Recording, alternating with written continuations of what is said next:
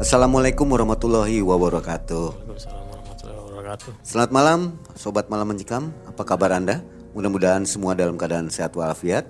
Hari ini Mang Ei dan tim kembali mengunjungi Anda untuk mengantarkan sebuah kisah nyata dari seseorang. Oh, namanya keren nih. Kalau nama aslinya panjang, tapi disingkat Mas Obit. Hari ini Mas Obit akan berkisah pengalamannya di tahun 2001 sampai 2014 ya.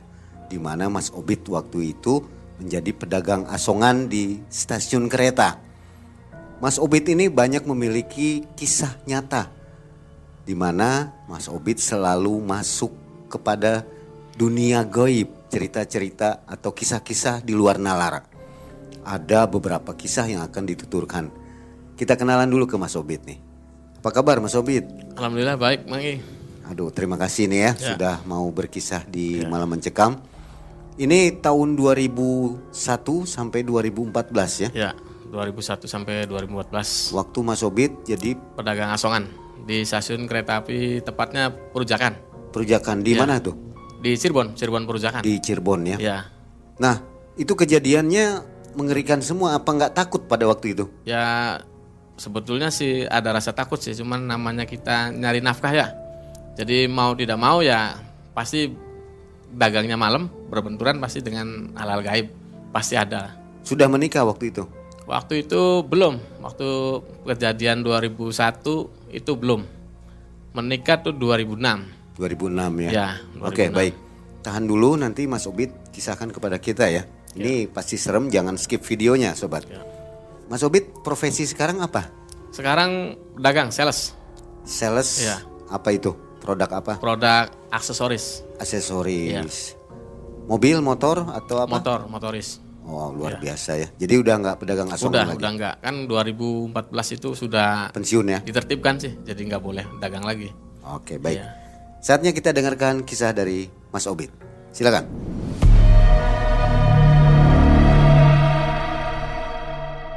Cerita awal itu pada waktu sekitar tahun 2001. Itu mungkin pernah dengar kejadian kecelakaan kereta Ampu Jaya. Kebetulan waktu itu saya treknya kan eh, ngejar Ampu Jaya, naik kereta eh, Gaya Baru, itu turun Pegaden, mau ngejar kereta Ampu Jaya. Pada waktu itu memang kereta Ampu Jaya itu saya sering sering naik. Artinya saya berdagang di kereta tersebut. Untuk mengejar ke Pegaden, karena saya treknya di Cirebon, saya harus ke Pegaden dulu, naik kereta kayak baru yang sore, masuk stasiun Pegaden jam 2 malam. Jadi itu kan dari arah Jakarta. Setelah kereta datang, saya naik. Saya naik kereta Ambu Jaya. Nah, saya jualan biasa jualan. Suasana ya normal sih. Normal. Itu kan dulu kereta dulu rangkaian itu sampai 10 kadang sampai 12 gerbong. 12 rangkaian. Nah, itu saya dari mulai gerbong tengah ke belakang. Terus itu kereta posisi jalan saya ikut ya. Sampai mau masuk Jati Barang berarti antara Haur Gelis ya. Itu saya masuk ke gerbong 321. Di situ saya mulai merasa ada keanehan. Keanehan artinya setelah saya jualan saya kan capek. Saya duduk di bordes. Bordes itu antara sambungan kereta. Duduk pinggiran situ. Nah, saya melihat itu makanya ada dari kereta gerbong ujung depan. Itu ada perempuan jalan. Tapi mondar mandir dia, balik lagi gerbong satu dua. Ben- Bentuknya manusia. Bentuknya manusia. Bajunya putih cuman beda. Tapi dia itu kayak baca tahlil gitulah. Baca-baca gitu ya. Tapi ya saya juga nggak tahu, kurang tahu. Apakah cuman saya yang lihat, apa yang lain yang lain yang lihat saya kurang tahu. Karena memang saya lihat.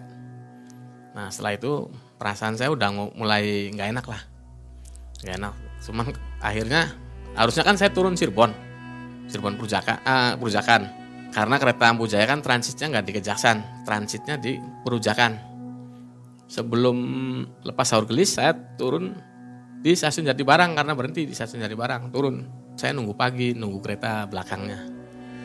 Di belakangan masih ada kereta lagi ekonomi. Nah setelah itu saya istirahat di stasiun apa Jati Barang. Setelah istirahat saya pulang. Ternyata itu kereta yang dari arah Jakarta mau ke arah Cirebon itu nggak bisa masuk. Numpuk antri gitu. Saya kan tanya-tanya ada apa? gitu. Dengar-dengar informasi dari pihak kereta api Empu Jaya yang barusan saya tumpangi itu kecelakaan di stasiun tepatnya di Kejaksan bertabrakan dengan lokomotif Cirebon Express nah, akhirnya saya kan nggak bisa pulang naik kereta lagi Mang E akhirnya saya pulang naik jalur darat naik bus. Karena macet kereta nggak bisa lewat. Karena mungkin evakuasi. Karena Cirebon kan pertemuan antara jalur selatan dan utara kalau di Cirebonnya ketutup otomatis yang dari sana nggak bisa lewat. Dari Jakarta mau ke Jawa juga nggak bisa lewat. Mampet ya numpuk. Tiap stasiun pasti ada kereta berhenti. Akhirnya saya pulang pakai mobil dengan teman-teman. Karena sampai situ pagi ya sampai Cirebon itu sekitar jam 7 akhirnya saya penasaran lihatlah di stasiun Kejaksaan saya lihat itu ternyata ya banyak inilah korban bangkai. Mayat-mayat pada bergelimpangan itu kan posisi apa ya jadi lokomotif tuh masuk ke gerbong antara satu dua lah. Jadi ini rata bangku rata semua. Kaki patah pokoknya kepala potong ke mana-mana. Itu saya sempat juga suruh bantuin. Karena kita di stasiun lama ya jadi orang-orang PT Kereta Api kan kenal suruh bantu evakuasi. Penyebab kecelakaannya apa itu? Jadi human error. Sebetulnya Cirek itu posisi langsir. Artinya langsir itu dia mau pindah jalur. Kan nggak seperti mobil ya langsir parkir tinggal parkir. Itu kan harus lewat wesel. Kalau lock setahu saya yang di stasiun lama ya. Kalau lock ngelewatin wesel itu lampu yang sinyal yang di sini pasti merah merah ngunci nah itu kereta yang dari sana harusnya berhenti ternyata Empu Jaya bablas itu nggak berhenti sinyal kan sebelumnya sebelum stasiun kejaksaan kan itu dikerucuk kalau nggak salah sih ada lampu merah sih itu kan itu bablas ditabrak Jam berapa kejadiannya? Kejadian jam 4. Suaranya itu kalau penduduk sekitar bilang sih seperti bom lah. Keras gitu benturannya, saking kerasnya, saking kencangnya kereta ini. Jadi setelah kejadian kecelakaan Bujaya itu banyak yang menghantui ya. Termasuk oknum ada di situ ya yang memanfaatkan situasi makanya. Artinya pada waktu kecelakaan kan barang-barang kan banyak yang berserakan tuh makanya zaman waktu 2001 kan HP itu kan masih zaman Nokia dulu jadul-jadul itu barang mewah lah zaman dulu sih termasuk apa dompet tas cincin itu kan itu ada oknum-oknum tertentu yang memanfaatkannya. Jadi mengambil jarah lah barang-barang orang yang yang sudah meninggal itu. Nah akhirnya itu setelah dibawa pulang itu belum sempat dijual sih sebagian. Itu mereka didatangi makanya malamnya diketok pintunya. Ya menurut pengakuan dia sih jadi ngomong itu si arwahnya lah itu ngomong tolong balikin barang saya tolong balikin barang saya. Kalau nggak dibalikin saya ke sini lagi. Karena diganggu nggak tahan mang ya. Tahan akhirnya ya itu diserahin ke pihak kereta api. Jadi takutan lah. Tapi dia nggak cerita itu barang dari situ-situ nggak. Cuman diserahin bilangnya nemu lah gitu. Selesai kan. Ya setelah itu nggak ada sih nggak ada nggak didatangin lagi banyak itu yang ngambil waktu pada waktu itu karena posisi rame emang ya waktu itu ya mungkin ratusan orang lah yang nontonnya saya pada waktu itu ya ikut evakuasi cuman nggak ini nggak full karena saya nggak tahan sih mang eh baunya itu amis. Satu stasiun tuh anjir lah. Amis darah sih. Darah di mana-mana ya? Ya, di terutama di gerbong-gerbong lah. Banyaknya tergencet. Gencet, ya ada yang putus, ada yang ada yang tolong, tolong minta air gitu kan. Ini kejepit posisi tuh. Kasih air meninggal. Nggak lama gitu. Ya mungkin rata-rata kalau orang sekarat sih haus sih mang eh. Itu ada yang ngasih air terus langsung meninggal. Gitu. Jadi yang paling parah ya gerbong satu, gerbong dua sampai tiga itu yang paling parah karena berdekatan dengan lock sih. Selesai berapa hari kemudian itu saya kan kadang ke Purjakan namanya kita di Cirebonnya. Kadang kalau mau rame nyari dagangan ke stasiun kejaksaan gitu. Nah itu ada sih kejadian-kejadian mistis tuh dari rekan-rekan terutama ya. Jadi ada orang minta itu tuh bang ya rokok. Sama, ya pedagang sama pedagang, pedagang ngasongan rokok tuh dikasih rokok satu batang. Sekalian minta koreknya mang itu. Dikasih korek. Nah terus dinyalain kan ngerokok. Ngerokok lah. Orang minta rokok ya dikasih. Nah ini nengok sebentar. Pas nengok lagi. Ternyata orangnya nggak ada tapi rokoknya ada mang Rokoknya tuh melayang. itu kan ketakutan kan sampai lari. Itu yang sering kejadian di pojok. Di deket dipo lokomotif. Karena memang posisi tabrakan di situ. Sekitar situ yang banyak korbannya tuh. Itu sekitar satu minggu lah, satu minggu. Nah terus pernah lagi tukang beca yang suka mangkal di depan stasiun kan dulu kan belum ada ojol atau grab atau apa belum ada. Jadi beca yang paling banyak tuh beca atau enggak ojek ojek ojek ini ojek biasa. Itu ada penumpang perempuan naik dari stasiun Kejaksaan itu naik beca terus turun itu di Jamblang Nur tuh mangai. Jamblang Nur itu kan dulunya kan rumah kosong. Sebelum dibeli sama Jamblang Nur. Nah, perempuan itu tuh turunnya di situ. Terus masuk ke rumah itu. Si tukang beca itu nungguin. Lama ya ada sejam lebih lah. Akhirnya kan ada orang sekitar situ negor, "Mang, nungguin siapa?" gitu. Ini tadi bawa penumpang dari stasiun Kejaksan. Masuk rumah ini, tapi belum bayar katanya belum belum keluar keluar lagi. Akhirnya dikasih tahu sama ya warga situ ya. Mang itu tuh rumah kosong. Jadi nggak mungkin ada orang yang masuk situ. Nah kalau nggak percaya sok lihat aja gemboknya. Memang karena rumah itu kan ada pagarnya mang eh. Jadi digembok itu. Memang iya digembok jadi nggak ada. Akhirnya ulang lagi lah tukang beca. Itu menurut ini sih jadi korban-korban yang waktu kecelakaan di kejaksan itu mengantui jadi nggak ke pedagang ya tukang beca yang dari area stasiun lah gitu. Kisah selanjutnya yang saya alami mang eh, itu kejadian pada waktu saya berdagang di kereta api Tegalarum. Tegalarum karena rute saya kan Cirebon Tegal. Cirebon Tegal balik lagi Cirebon sampai pagi itu kan itu pada waktu naik kereta api Tegalarum. Kalau kereta Tegalarum dari Cirebon udah trek ke Tegal itu penumpangnya makin sedikit makanya karena sudah dari Jakarta sih ya sudah sebagian pada turun. Jadi gerbong 1, 2, 3, 4 dari belakang itu kosong, pasti kosong. Nggak ada penumpang. Penumpang ber, biasanya bergeser ke depan atau ke tengah. Karena nanti kalau turun pas di peron stasiun. Jadi bergeser semua. Nah saya masih jualan masih dagang. Waktu itu saya masih jualan kopi. Kejadiannya malam? Malam, malam. Selalu jam malam? 8, selalu malam. Karena saya rutenya rute trek kereta malam terus. Karena sesuai dengan dagangan lah, kopi kan masuknya malam. Nah jadi saya keliling, saya ke gerbong belakang. Biasanya suka ada sih penumpang yang nyempil tuh mangai. Satu, dua, yang pengen menyendiri lah. Biasanya kan saya tawarin kopi mau itu. Nah itu saya susurin, ternyata kosong nggak ada. Balik lagi.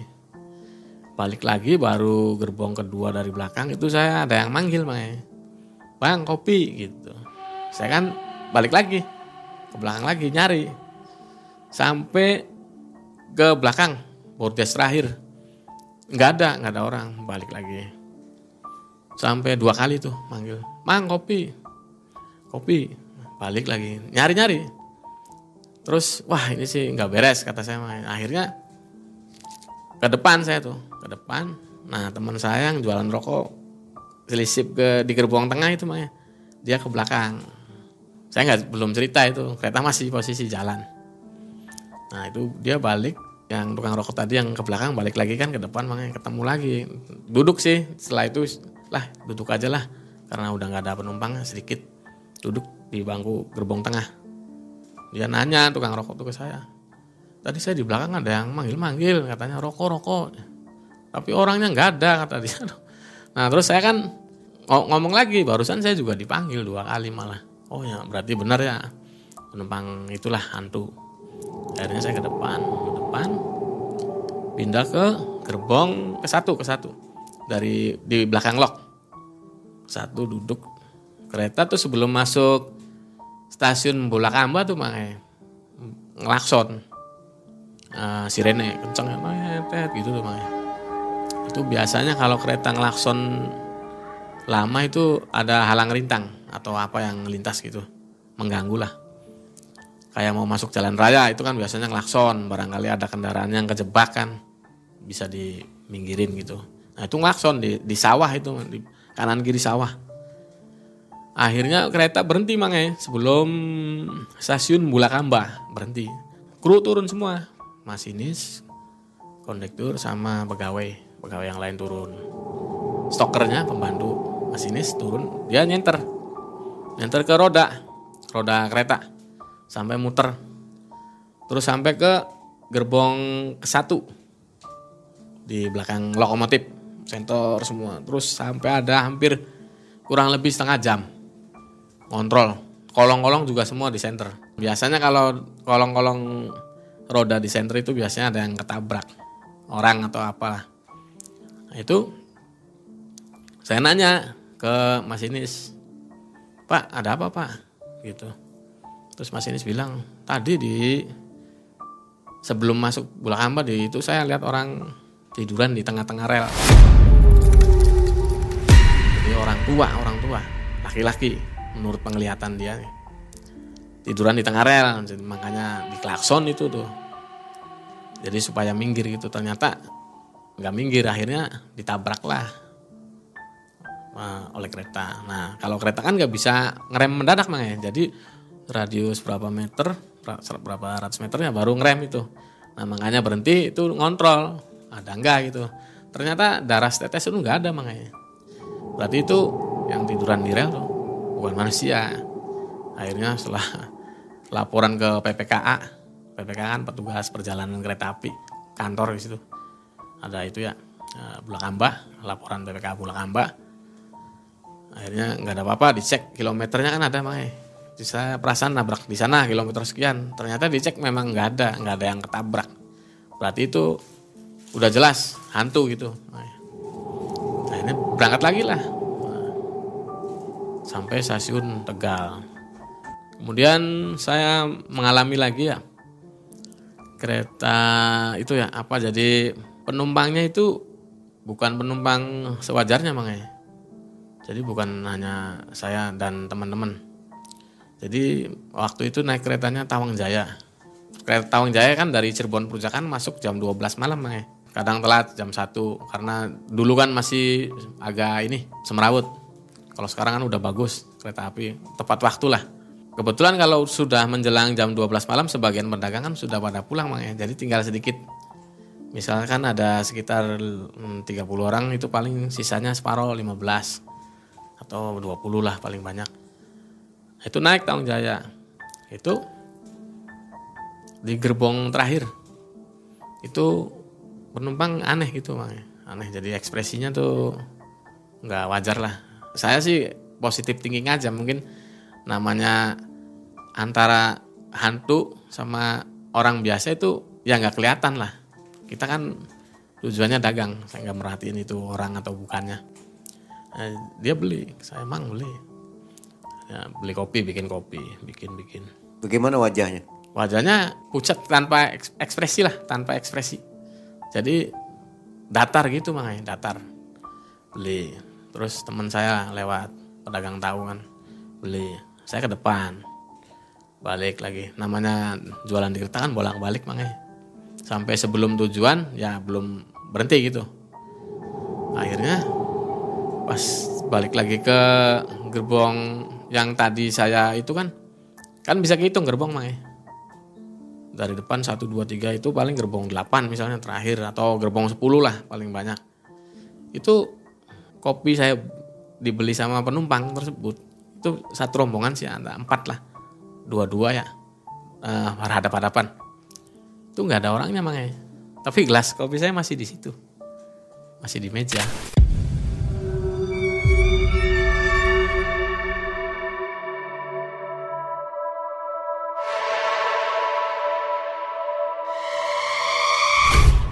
Masih full. Isinya masih ada. Tahu teman saya masih di situ. Makanya heran, penumpang kan nggak mungkin pindah. Soalnya mas posisi malam kan sedikit penumpang. Terus yang sini-sini kan tahu. Oh ini orangnya ke mana Pak? Sini tanya ke penumpang sebelah.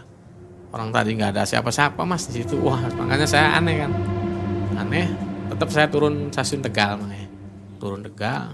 Setelah saya biasalah ngitung duit ya makanya. Itu ada satu yang aneh. Di antara duit saya yang lainnya tuh makanya ada kain lusuh kucel aja. Kain putih lah. Ya mungkin ya uh, asumsi saya sih duit yang dari penumpang yang itu. Nah terus saya tanya ke tukang tahu teman saya yang waktu itu dibeli juga. Coba cek duitnya. Barangkali mungkin perasaan saya aja kata saya emang setelah cek sama sama tukang tahu juga ada kainnya. Kain kucel sobek kayak sobek aja. Jadi bukan umumnya kan biasanya kan kalau hantu kan daun makanya tapi itu sih kain. Kain jadi jadi ya itulah. Nah terus eh, pengalaman selanjutnya. Waktu saya di stasiun. Waktu belum ini nunggu kereta makanya. Biasanya kalau nunggu kereta kan kita kan duduk-duduk di peron di stasiun Perujakan itu kan bangunannya kan bangunan Belanda makanya. Di situ ada toilet kanan kiri. Pasti setiap stasiun zaman dulu kan kanan kiri toilet. Itu masuk portir ya. Portir kanan kiri toilet. Nah itu toilet segi lima. Segi lima berarti satu dua tiga empat empat ruangan itu. Sama pojoknya tempat wudhu. Nah ceritanya ada kereta yang masuk tapi saya nggak kereta yang ini yang pertama kereta berantas ya nggak ikut berantas. Masuk ya itu kan hiruk pikuk makanya. Penumpang kan turun pada ke toilet. Karena berhenti di stasiun Perujakan tuh paling lama tuh sekitar 15 menit. Kereta 15 menit. Jadi penumpang turun turun pada ke WC rata-rata perempuan ke toilet. Atau ada yang nyari makanan ke bupet gitu. Nah, itu ada satu perempuan. Nah pas posisi saya lagi duduk di depan toilet di peronan lah itu masuk. Masuk ke toilet. Masuk ke toilet dia ke pojok. Yang WC pojok. Kan segi lima bangunannya. Dia yang paling pojok milihnya. Nah 15 menit kemudian ini takutnya penumpang ketinggalan jadi digedor. Pak pak keretanya mau ini mau jalan mau berangkat. Mau nerusin perjalanan enggak atau turun sini? Nggak nggak nyau nggak ada sautan. Tapi suara air jelas suara air jelas. Akhirnya kan heboh tuh. Heboh mangai setelah keretanya udah lewat sih udah jalan keretanya. Tapi itu digedor belum dibuka-buka. Pikirannya kan khawatirnya pingsan atau gimana ya mang? Eh namanya perempuannya takut ada apa-apa gitu. Akhirnya rundingan kan rembukan. Ngobrol ke saya gimana ya? Ya udah dobrak aja dobrak? Ya saya nggak punya wewenang karena yang berak dobrak kan yang jaga WC akhirnya yang jaga Pak Praga namanya? Akhirnya didobrak yang pojok pintunya. Setelah didobrak dibuka nggak ada orangnya mang sama sekali. Itu kering. Tapi jelas air itu disiram. Biur biur gitunya kayak orang bersih bersih aja. Itu udah berapa kali ya? Hampir dua kali sih. Sama turun dari kereta masuk. Itu kejadian yang kedua. Selalu ke pojok Terus kejadian selanjutnya waktu saya turun di stasiun Surodadi, berarti setelah stasiun Tegal. Saya turun rombongan sama teman. Nah itu di Surodadi itu terkenal sintru kata orang itu sih. Sungil, angker. Itu saya jalan turun dari Tanjung Jaya sekitar jam masuk Tegal jam 1. Jam 1 antara setengah dua lah. Itu lewat nyusur rel mau keluar dari stasiun, lewati bangunan-bangunan itu stasiun. Itu yang pertama kali melihat teman saya saya berempat. Kan nyusur di rel sih makanya mau keluar kan jalurnya kan lewat rel dulu. Terus ke sini ke portir. Keluar jalan jalan baru kita nyari bus rencananya mau pulang mobil gitu. Karena di Surodadi kan eh, kereta yang dari sana nggak berhenti. Berhenti di Tegal. Nah itu nyusur. Teman saya bit lihat nggak di pojok awalnya saya nggak ngeh makanya. Lihat nggak ada apa-apa. Terus, itu di pojok teman saya bilang gitu.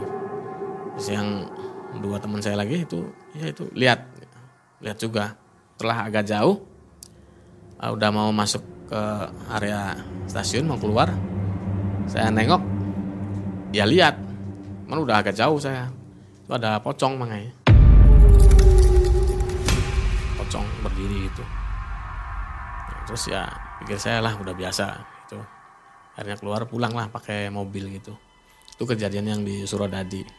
Nah ini yang paling membekas dalam kehidupan saya mangai setelah melihat pocong yang waktu di stasiun Surodadi setelah pulang dari stasiun Surodadi itu saya merasa diikuti mangai sampai ke rumah.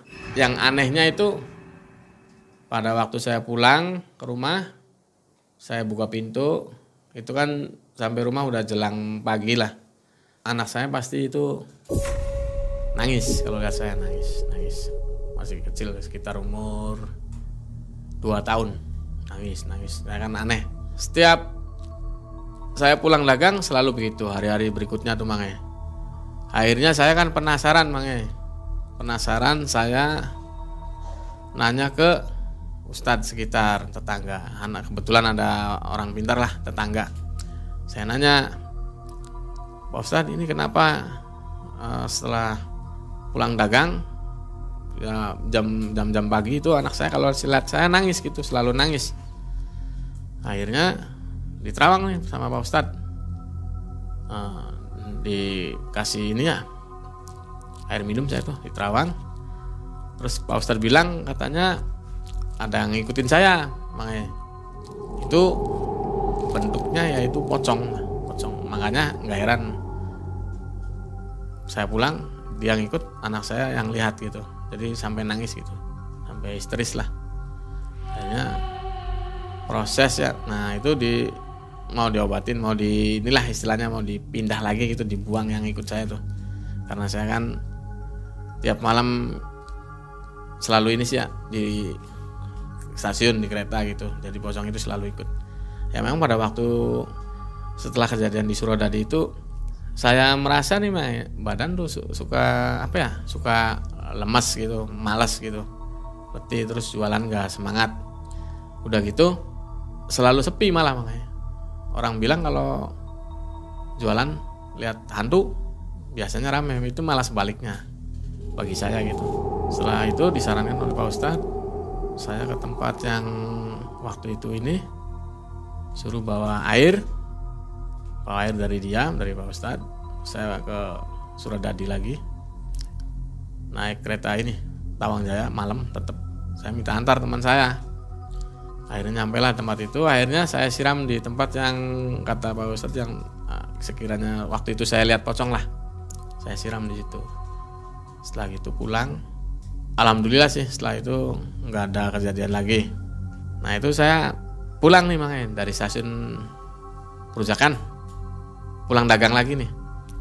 Pada waktu itu jam sekitar jam 12-an lah jam 12 malam.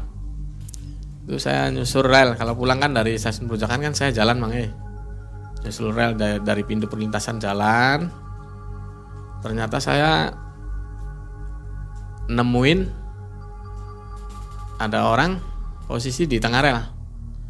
Tapi kondisinya itu udah kepotong. Nah antara kaget terus ya terkesima lah makanya. Apa ini gitu kan? Saya masih bisa berpikir jernih. Masih bisa berpikir jernih. Saya lihat dari dekat ternyata bener orang itu makanya. Orang ketabrak lah. Akhirnya saya laporan kan di situ ada pin, tukang pintu perlintasan makanya saya ngomong pak itu ada orang ketabrak. Di mana di situ?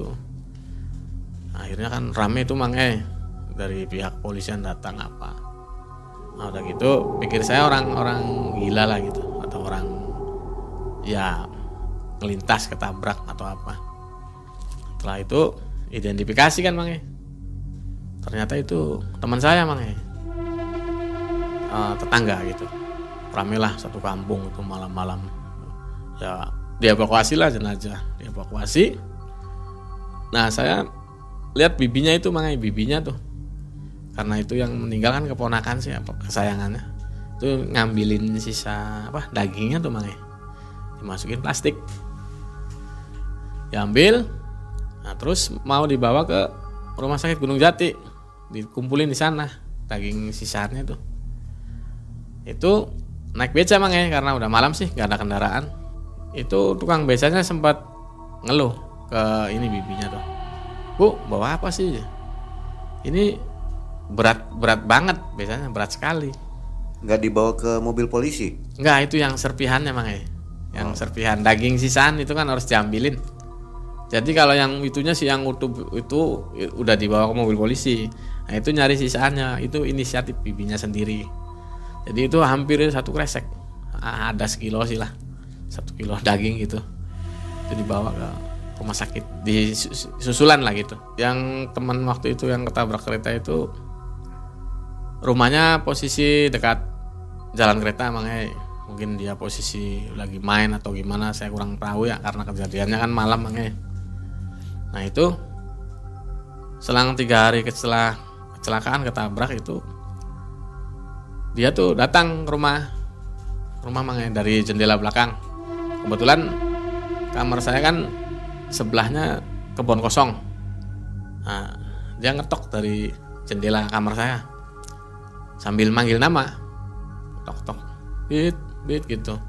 Karena karena saya tahu hafal suara orang kan beda-beda makanya jadi saya hafal itu suara dia. Saya sampai takut gitu makanya takut sampai pindah ke ruang tengah tidur tuh. Nah itu. Tapi setelah diurus-urus-urus ya ada selamatan gitu makanya di rumah di, di, di jalan kereta juga. Itu udah nggak ini lagi. Sebelumnya sih sering ini sering gentayangan. Jadi bukan cuma saya yang didatangin makanya teman saya yang satunya juga itu didatangin. Itu sih jelas. Jadi bentuk bentuk. Ngewujud tuh makanya teman saya kan rumahnya di depan jadi jalan ujung kan dari sana. Jalan dia ke sini ke arah rumah teman saya. Jalan udah hampir mau masuk ke rumah teman saya dia belok. Belok di situ ada gang mang ya. Nah gang tersebut itu buntu buntu nggak ada jalan tembus. Nah teman saya itu belum nggak belum sadar gitu bahwa si itu udah meninggal tuh ya. akhirnya dicek. Loh tadi si sebut aja itulah si Budi misalnya yang korban ini. Tadi si Budi lihat ke sana tapi belok. Itu kan buntu akhirnya disamperin. Ternyata nggak ada makanya jadi banyak sudah banyak yang didatengin selain itu. Akhirnya ya itu gak acara diselamatin apa. Berapa hari kemudian ya masih suka nampak juga sih. Sering ganggu kalau lewat itu kan jembatan posisi makanya jadi suka manggil gitu. Manggil eh, tahu nama-nama orang kampung situ sih ya. Tapi orangnya nggak ada. Kalau yang tahu sih suaranya apa itu pasti tahu itu orang yang itulah. Akhirnya diselamatin. Setelah 40 hari lebih itu sudah nggak mengganggu lagi. Mungkin udah inilah udah tenang gitu. Motivasi dia bunuh diri kenapa itu? Bunuh itu, diri atau tabrakan ini sebenarnya? Itu menurut ini sih soalnya saksinya nggak ada malam sih kejadiannya. Kalau dari hasil visum sih itu murni kecelakaan. Kecelakaan murni jadi murni kecelakaan itu ya mungkin unsur bunuh diri nggak tahu ya kurang paham. Soalnya nggak ada saksi mata malam. Itu yang nabrak waktu itu kereta api Argo Bromo Anggrek. Itu kan kereta kalau di kita kereta super cepat itu mah ya Argo Bromo Anggrek. Jadi udah potong semua habis jadi muka pun nggak dikenali hancur aja ini hilang hilang jadi sebagian jari-jari juga hilang nggak ketemu itu yang ceceran aja waktu itu bibinya ngumpulin mah ya sampai hampir Waktu satu. dia datang ke rumah menghantui itu bicara apa? Cuman manggil nama doang. Nggak ada Dia- pesan-pesan nggak ada, nggak ada pesan. Ya mimpi pun saya nggak nggak nggak pernah. Tapi Hanya dia sekali itu dia ya? datang ya. Saya dengar jelas suaranya manggil-manggil. Setelah disempurnakan nggak ah, ada setelah lagi ya. 40 hari ke depan terus nggak ini lagi. Nggak nampak-nampak lagi. Sudah ini tenang mungkin. Nah itu kejadian beberapa kisah tadi dari tahun 2001 sampai dengan 2014 ya, Ya. kurang lebih 13 tahun. 13 tahun. Selama itu kejadian-kejadian goib juga dialami oleh teman. Ya, Teman, teman, juga, juga, mengalami. Ada cerita ke teman yang Ada, mencekam. ada, ada juga. Teman sih waktu itu waktu pas kejadian Pujaya yang pedagang asongan ini yang saya nggak mau nyebutin namanya makanya. Jadi oknum juga sih. Ada juga oknum dari pedagang itu ya. Itu pada pada waktu kejadian Pujaya dia ngambil ini mangai jaket lepis. Zaman dulu kan jaket lepis diambil sama dia dipakai.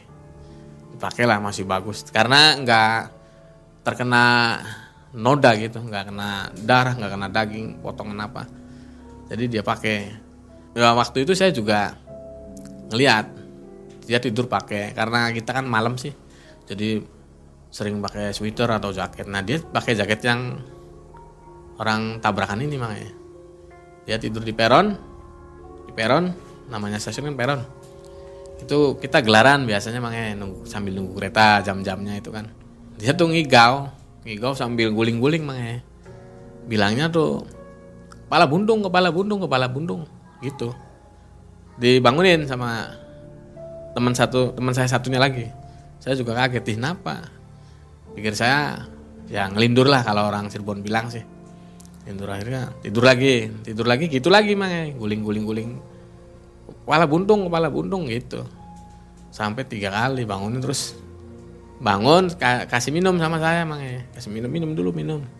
Dia minum minum dia duduk. Duduk termenung. Kenapa? Saya nanya. "Kok bisa ngelindur tiga kali ngomongnya kayak gitu? Nah dia cerita. Di mimpinya dia itu makanya jadi ada orang itu laki-laki ya. Kepalanya nggak ada makanya jadi dia minta jaket yang dia pakai. Jaket yang dia pakai suruh balikin nah dia kan shock. Dalam mimpinya dia shock. Karena kepalanya nggak ada. Akhirnya ya ngigau seperti itu. Akhirnya saya tanya itu memangnya jaket dari mana? Dari Empu Jaya katanya. Wah ya pantas udah. Balikin lagi aja ke sana ke eh, apa dipo di situ kan di lokomotif. Akhirnya besok besoknya saya ke sana sama dia tuh ditaruh lagi di situ si jaket tuh. Ya geletak aja gitu. Nah setelah kejadian itu ya nggak ini lagi sih. Nggak dihantui lagi. Emang dia ngambil dari korban kepala buntung, kepalanya buntung kepalanya ya enggak. Jadi posisinya sih ya namanya kecelakaan kan semrawut makanya jadi dia asal ngambil gitu. Nggak lihat ya Dipakai. Enggak, kepalanya enggak. buntung atau enggak? enggak enggak lihat. Posisi kan banyak korban itu ya gerbong 1 2 3 kan udah rusak parah itu makanya sampai namanya apa ya sendal sepatu itu tuh apa, udah pada di luar makanya bisa keluar gerbong aneh gitu kan. Terus jendela itu eh, kan melesak itu makanya gepeng gitu ya. Itu tangan-tangan itu udah ada di situ. Bordes ya di bordes gepeng itu kan kejepit ya. Kaki potong apa. Sampai ke itu ada saluran pembuangan air. Itu ada juga pedagang asongan yang nemu kaki itu. Kaki dewasa segini. Nemunya itu udah dua hari kemudian jadi Udah busuk ngap- ya busuk bau sih. Oke, ada pelajaran dari kisah-kisah Mas Obit ini. ya. Jadi sesuatu barang yang ditinggalkan oleh orang meninggal ya. itu jangan diambil. jangan ya. diambil. Apalagi Kalau bisa, kecelakaan ya. ya betul Pasti akan mengakibatkan Ya. seperti tadi. ya seperti tadi Itu Dihantui. bisa dihantui ya karena itu kan buah, bukan hak kita gitu Jangan Walaupun- coba-coba lah ya. ya walaupun itu orangnya sudah meninggal karena itu bukan hak kita gitu Ya. biarkan saja ya Apalagi kecelakaan. Kalau mau nolong ya nolong. dengan nolong ya ikhlas nolong ya. Jangan diambil barangnya iya begitu. betul Mang. ya 13 tahun menjadi pedagang asongan adalah hal yang luar biasa. Ya, Artinya tidak berjalan dengan mulus ya. Ya. Hal-hal gaib seperti ini Ya. Juga dialami oleh Mas Obit. Pada waktu berdagang itu baca doa atau enggak Mas Obit? Apa lupa? Ya selalu, selalu. Selalu, tapi tetap ya? Tetap aja ya. Namanya gaib kan kita berdampingan, Mang. ya. Ya, penampakan selalu ada. Selalu ada. Oke, baik. Mas Obit terima kasih atas kisah ini. Ya, sama-sama. Bermacam-macam aneka kisah selama menjadi pedagang asongan di kereta api. Ya. Kita ambil hikmahnya bahwa goib itu ada dan selalu bersinggungan dengan kita. Ya. Untuk apa? Untuk meningkatkan iman kita Iman kita, kepada ya. Allah Subhanahu wa taala. betul. Baik, terima kasih sobat MM sampai akhir video ini Anda masih bersama kami. Akhirnya Mang Ai dan tim undur diri. Assalamualaikum warahmatullahi wabarakatuh.